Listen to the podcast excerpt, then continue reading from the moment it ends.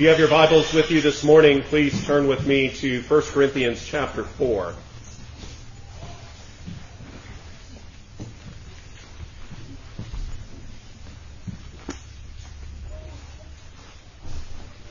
First Corinthians chapter 4.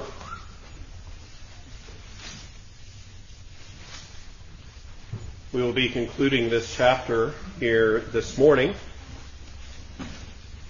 And a wonderful passage it is. Before we consider it, join me once again in prayer. Our gracious God and Heavenly Father, your word is truth, for you are perfect and complete truth. And this is your infallible and inerrant word to us. O oh Lord, we pray that your Spirit would write it in our hearts and minds. We pray that it would sit deep within us and that it would fuel and motivate and guide us in all things pertaining to life and godliness.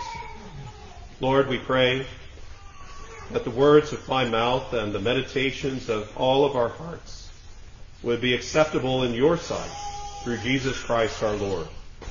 Amen. Well, 1 Corinthians chapter 4, beginning in verse 14. Hear now the very word of God written for you and for me today.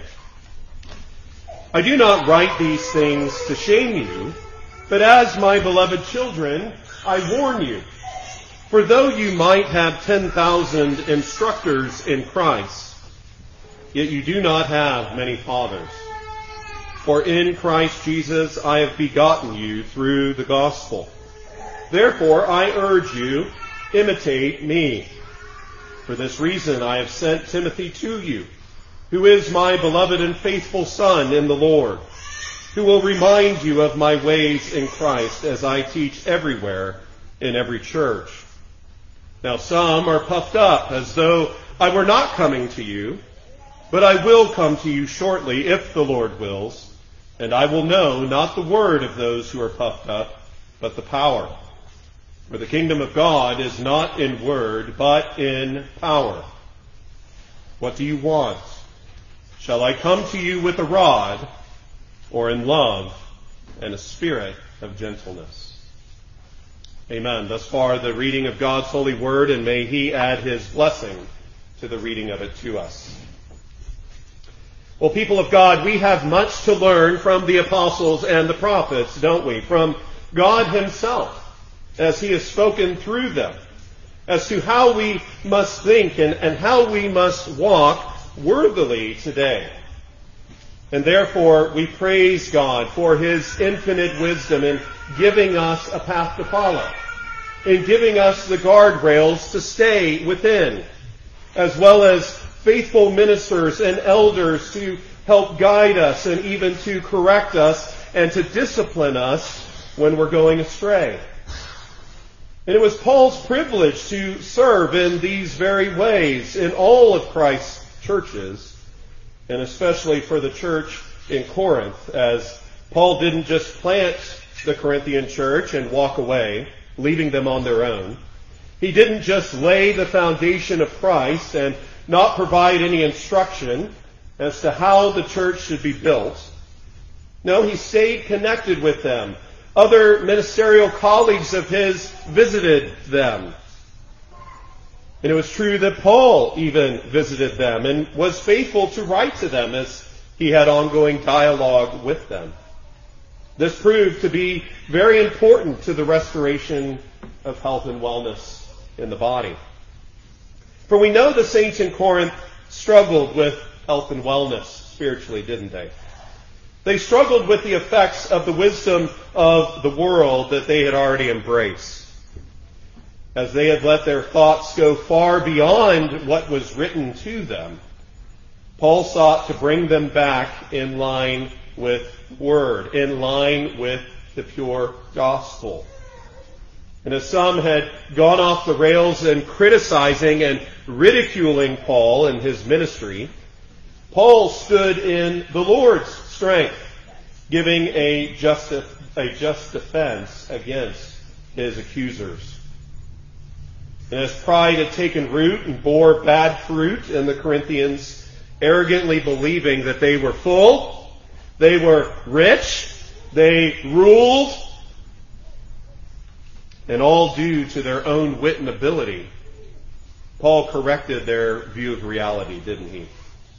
For there was nothing the Corinthians had that they hadn't received from the Lord. And further, they needed to have their view of suffering and trial in the Christian life reoriented and changed too, didn't they? For the Christian life isn't full of the high life. It isn't the easy life. It's full of the world coming hard against us, even the corruptions of our own flesh rising up within us, even Satan doing his own and very best in his own and crafty wiles to thwart us we see that it's full of challenge and hardship because we follow Jesus. It's full of persecution and need. We are made spectacles as we live as fools for Christ. And we've seen how Paul came hard against the Corinthians, pointing out their errors in their understanding of these things. And yet, as there were several aspects of Paul's ministry with the people, he wanted them to remember specifically that, yes, he was an apostle. He was also a minister of Christ to them. And he was a servant in their midst. And now he shares yet another aspect in his relationship with them, and that being a spiritual father. So let's consider Paul's fatherly care toward the people in verses 14 and 15. His words regarding faithful Timothy's reminders in verses 16 and 17. And Paul's words regarding his upcoming visit in verses 18 through 21.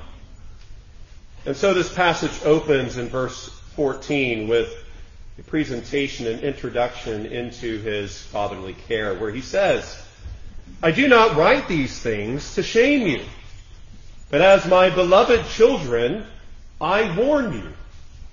Now, in other words, my friends, though some in the church and those in the world tried to make a spectacle of Paul, Paul wasn't trying to make a public spectacle of the saints in the midst of their sin. If you recall, Paul had just called them out, and he had shown the light on their sin of pride and arrogance. However, Paul didn't say what he said to ridicule them or to harm them, especially in the eyes of others. No. Paul said those things to raise their sensitivity to the truth. Right? He was saying, wake up and see what you've become. See what you've embraced. Repent and abandon it and turn to Christ. Understand how the church must truly be, act, and walk.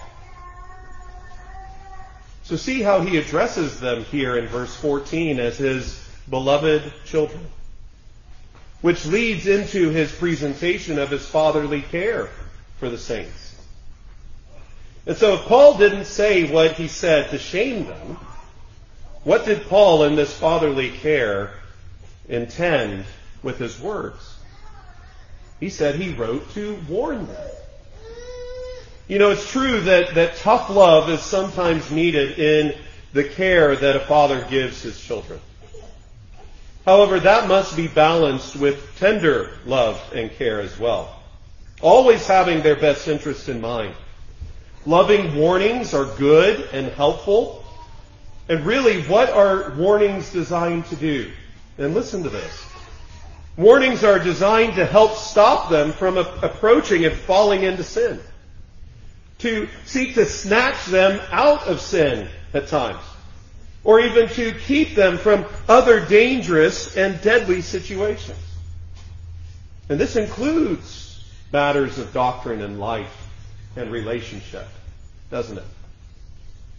Things like, you're going down the wrong path, son. Stop, turn around, go the other way. Or, this decision will have bad consequences. Wisdom would call you to do something different. Those types of statements would be rightly said in such warning. And so when dealing with sin, our responses must be considerate of two things, and we see this to be true in Paul in his warning the Corinthians in fatherly love. First, must be considerate of their reputation. And second, it must be considerate of their reformation. Their reputation and their reformation. Matthew Henry states it well when he says, In reproving for sin, we should have a tender regard to the reputation as well as the reformation of the sinner. We should aim to distinguish between them and their sins, and take care not to discover any spite against them ourselves, nor expose them to contempt and reproach in the world. Reproofs that expose commonly do but exasperate when those that kindly and affectionately warn are likely to reform. Henry, I think, provides some helpful feedback and comment and guidance on this very principle. We want to be mindful of protecting their good name and reputation even as we correct and warn. But our goal, our heart, is focused also at reconciliation and reformation in them. And how is that best done? Right? That's a good question. How is that best done? Parents, do you love your children enough to warn them? It's a good question to think about today. Do you love your children enough to warn them? It's awfully tempting to let them slide, or maybe to look the other way with some things. Maybe even you find mom and dad divided and mom brings down the hammer and dad kind of on the side says, Dad, don't worry about it. It's okay. That's not healthy. But it's easy, it's tempting to do. However, true love is willing to step in and is willing to speak up when our kids need to turn, when they need to abandon, and when they need to avoid what wouldn't be good for them. And especially when any of those types of things are involving sin, are involving breaking God's law. And now desiring the Corinthians reformation was exactly what Paul did with fatherly care and a pastoral heart.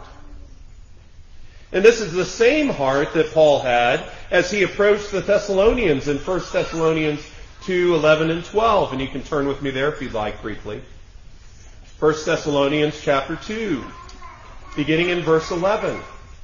We read there, As you know how we exhorted and comforted and charged every one of you as a father does his own children. And why? Look at verse 12.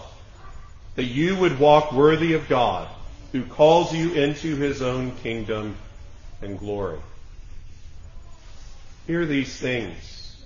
The father to a child, the purpose of his children walking worthily before the Lord and with the Lord. He exhorts he encourages, he comforts, and he charges them. This is the faithfulness of a father. This is faithfulness of parents in view here, right? And this is similar to what Paul goes on to say, right, in 15a. And what he shares with Corinth about how he has been a father to them. Look at the beginning of 15 where he says, For though you might have 10,000 instructors in Christ, yet you do not have many fathers. Beloved, the saints boasted in their allegiance to Apollos and Peter, right? And even they tried to exalt Christ in the company, right? We've talked several times about that in this series. And yet, as some may have also boasted in Paul, many of them attacked him. We saw that last week. And so Paul points out that they could have Apollos and Peter. They could even have 10,000 of them. However, Paul's fatherly relationship with them was unique. And how was he specifically like a father to them? What was unique about it? What was noteworthy about it? What was so important that Paul would say, look, you need to pay attention because you can have all the instructors that you could raise up in your own mind that would tickle your fancy, that would tickle your ears. You can have as many of them as you want. The stars are the limit. But the Lord has used me as an instrument of grace and a spiritual father in your life. Listen to me. I come with loving and serious warning to you, considering where you are and where you need to be. But he was specifically like a father to them, and look at his words in 15b. For in Christ Jesus I have begotten you through the gospel, he said. Wonderful. And what does he mean by this? By the grace and work of God, the saints believed in Jesus Christ for their salvation through Paul's ministry. Again, Paul was but a minister. He was but a mouthpiece. He was but an instrument of the Lord Jesus Christ in the lives of these Corinthians. The one that he used, among others, to bring them to saving faith in Christ. To bring them in and a part of the church. God indeed did mightily use him to bring them from pagan idolatry to the faith of the gospel and the worship of the true and living God. A wonderful thing. Testimony to God, none to Paul. Paul didn't want any of the glory.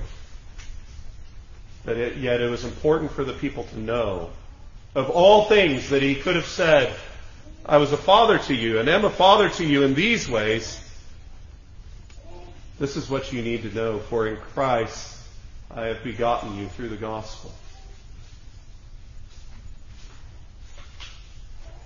And therefore, because this is true, what were the people, uh, what were they to do? What ought they do? Look at 16.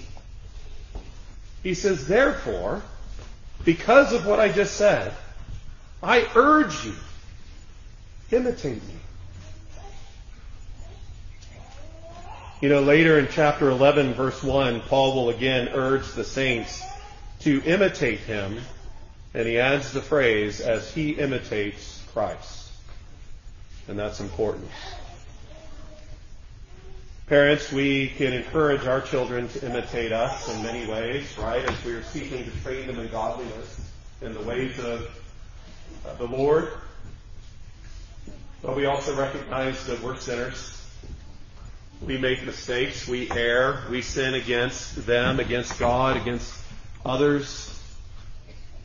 We don't want them to imitate us in those ways.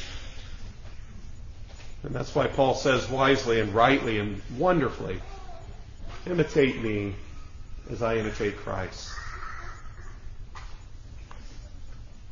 And if you think about it, Paul's exhorting them to imitate him, which the Greek word is where we get the word mimic from.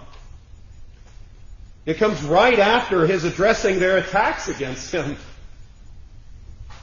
In essence, he's saying, because I've been a faithful spiritual father to you, rather than attacking me, rather than seeking to mimic the world, hear my warnings, repent, turn, and follow me and my godly example. Copy my pattern in Christ as I press hard after Christ. You know, parents, isn't this a common experience in many ways for us? Our children are tempted to go their own way, to seek to mimic the world, and in some ways they may very well do that. Rather than to listen to us and the biblical truth that we teach them, that we've taught them, that we continue to share with them by word and example. And yet, out of love, what is our repeated response? What ought it to be? We continue to pursue them. We continue to warn them. We continue to call them to turn to Christ and to imitate us as we follow after Him. That should be a big and important message from us to them on a regular basis, even a daily basis. what does life as a follower of Jesus look like? What ought it to look like? There are often things that we need to turn from and abandon, that we've attached to and, and embraced. Follow us. As we follow Christ, copy our pattern. Like Paul told Corinth. And because of the urgency and importance of their need to imitate Paul, Paul knew this urgency, and he was pressing it to the saints. He did what? He sent Timothy to help them. He sent Timothy to help them for this very reason, he says in verse 17, I have sent Timothy to you. And what was true of Timothy? Who is my beloved and faithful son in the Lord, who will remind you of my ways in Christ, as I teach everywhere in every church. See how Paul sent his beloved and faithful spiritual son Timothy to help and minister in person to his beloved, unfaithful spiritual sons and daughters in Corinth. I'm sending you, Timothy, to help you, to share with you, to impart knowledge to share with you and to give testimony of the God's, of God's grace in my life, not just so that you're hearing it from my mouth and saying, oh yes, I, Paul, lived in these ways, but no, Timothy, my faithful spiritual son in the Lord, he can testify of these things because he's seen these things to be true in me. You ridiculed me, you put me as a spectacle in the world. I am the filth and the offscouring of the world in your eyes. But yet I've been faithful to Jesus. Timothy will tell you. And it's not that I just twisted his arm to tell you as I'm sending him, but he will tell you in all honesty. He will remind you. Reminds us of Peter, doesn't it? He will remind you of my ways in Christ. You have seen my ways in Christ. You have known my ways in Christ, but you've forgotten them in many ways. The world is more attractive to mimic and follow their pattern than it is for you to follow mine. But Timothy will encourage you in these ways. And what would Timothy's ministry be focused on? It would be giving the saints a faithful example of godly living to follow. As well as reminding them and giving them reminders of Paul's faithfulness in following Jesus Timothy would come and refresh their memory of his preaching and practice, what he taught and how he lived among them. And that would be a wonderful thing. That would be a necessary thing. And so Paul goes on to respond to another piece of the fruit of their pride in verse 18. Remember how in our preceding context he talked about how they were puffed up how they viewed themselves as full, as full and rich and ruling as kings without them. Verse 18, Paul says, Now some are puffed up as though I were not coming to you. Some of the saints in the church argued that Paul was bold only when he was absent and only in his letters. We, we see this in 2 Corinthians 10, right? We've considered that verse before. They claimed that he was afraid to meet them face to face. He just couldn't take it. He could talk a strong talk and write a good letter, but he couldn't take face to face heat, they would say. They argued that Paul sending Timothy even to them was, was further proof of him trying to avoid them. He, won't come himself, but he'll send somebody else. You need to think about Timothy's coming in that way, they would argue, instead of what his true motives were, his true purpose was. However, that was far from being true. Look at 19. But I will come to you shortly, if the Lord wills, and I will know not the word of those who are puffed up, but the power. So what does he mean here? Well, we see three important things in Paul's focus here. First, Paul indeed did desire to come to them soon. However, secondly, Paul was also wisely mindful of the work of divine providence, God's will, and that being done. And thirdly, Paul was concerned not with their words, but with the power of them. Did they really have any power?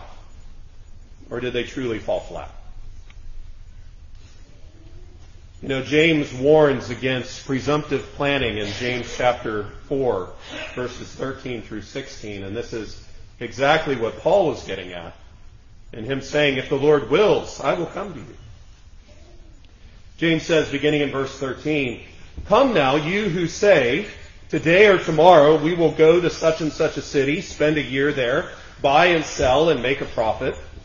Whereas you do not know what will happen tomorrow. For what is your life?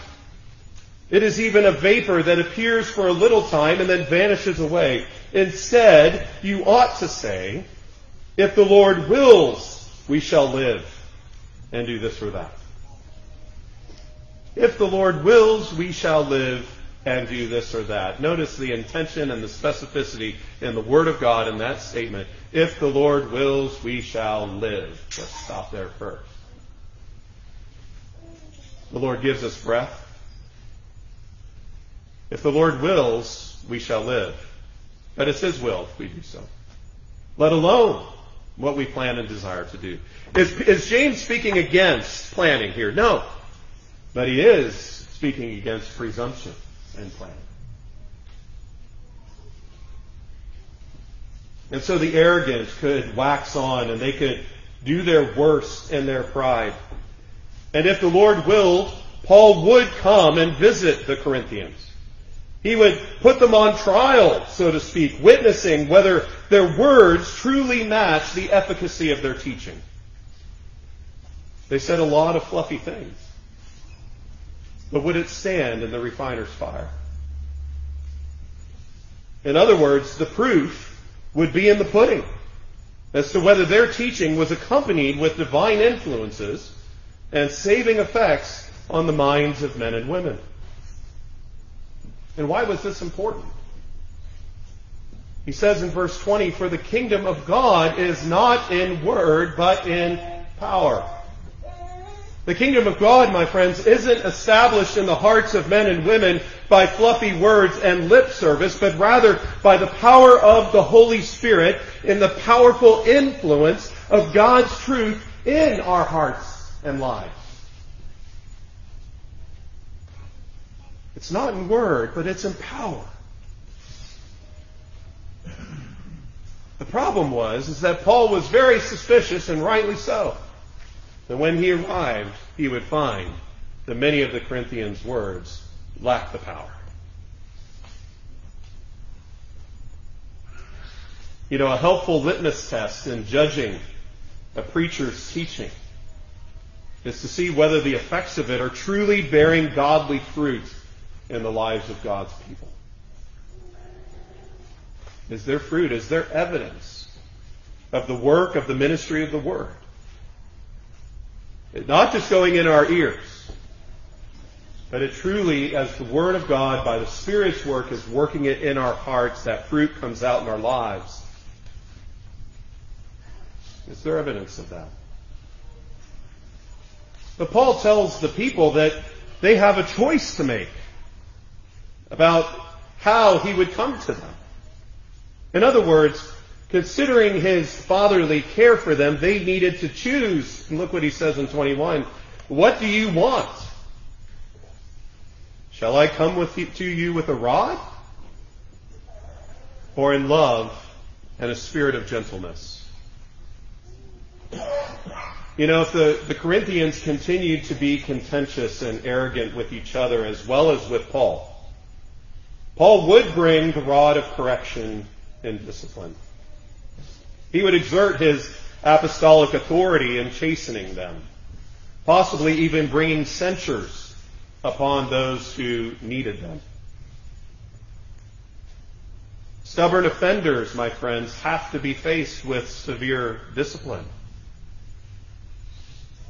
That is sometimes what it takes in the Lord's will to break and to be and to bring reformation in their hearts.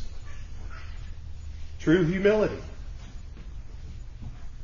Tough Christian love sometimes has to be evident in bringing the rod. But if they were to heed Paul's warnings, if they were to repent and turn from their sins of division and quarreling and fighting and pride and worldliness and accusation and slander against Paul, etc., Paul would be overjoyed to come to them with the tenderness and the gentleness of a spiritual father. He'd be overjoyed to do that. Again, warnings are considerate of reputation. They also desire reformation. And if that reformation happened by God's grace, Paul said, I'm happy to come to you gently. That's what you would want, right? Beloved, as Paul was a faithful minister and also having also a loving spiritual father who would take the beatings and the stripes of his wayward and arrogant children and still walk forward in love in pursuit of them. He's showing us Christ. He's showing us what Christ did for Paul and all of us as his people as he was in the presence and in the hands of sinful men.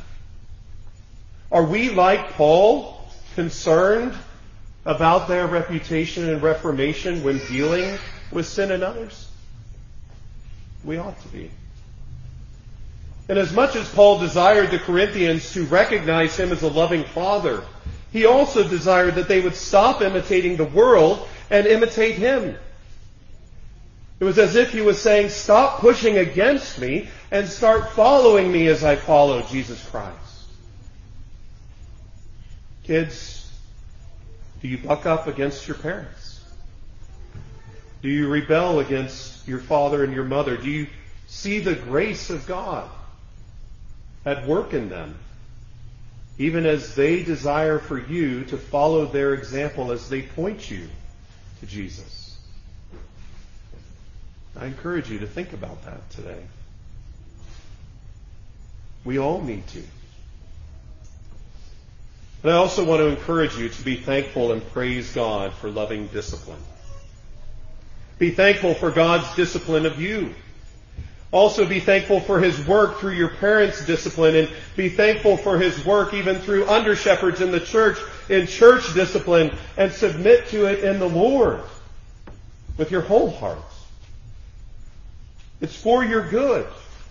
It's for the honor and the vindication of Christ. It's, it's for reconciliation, for godly reformation in your life and in the lives of others. But finally, like Corinth, we have a choice to make. We can be stubborn and arrogant and justly deserve the rod like the Corinthians did.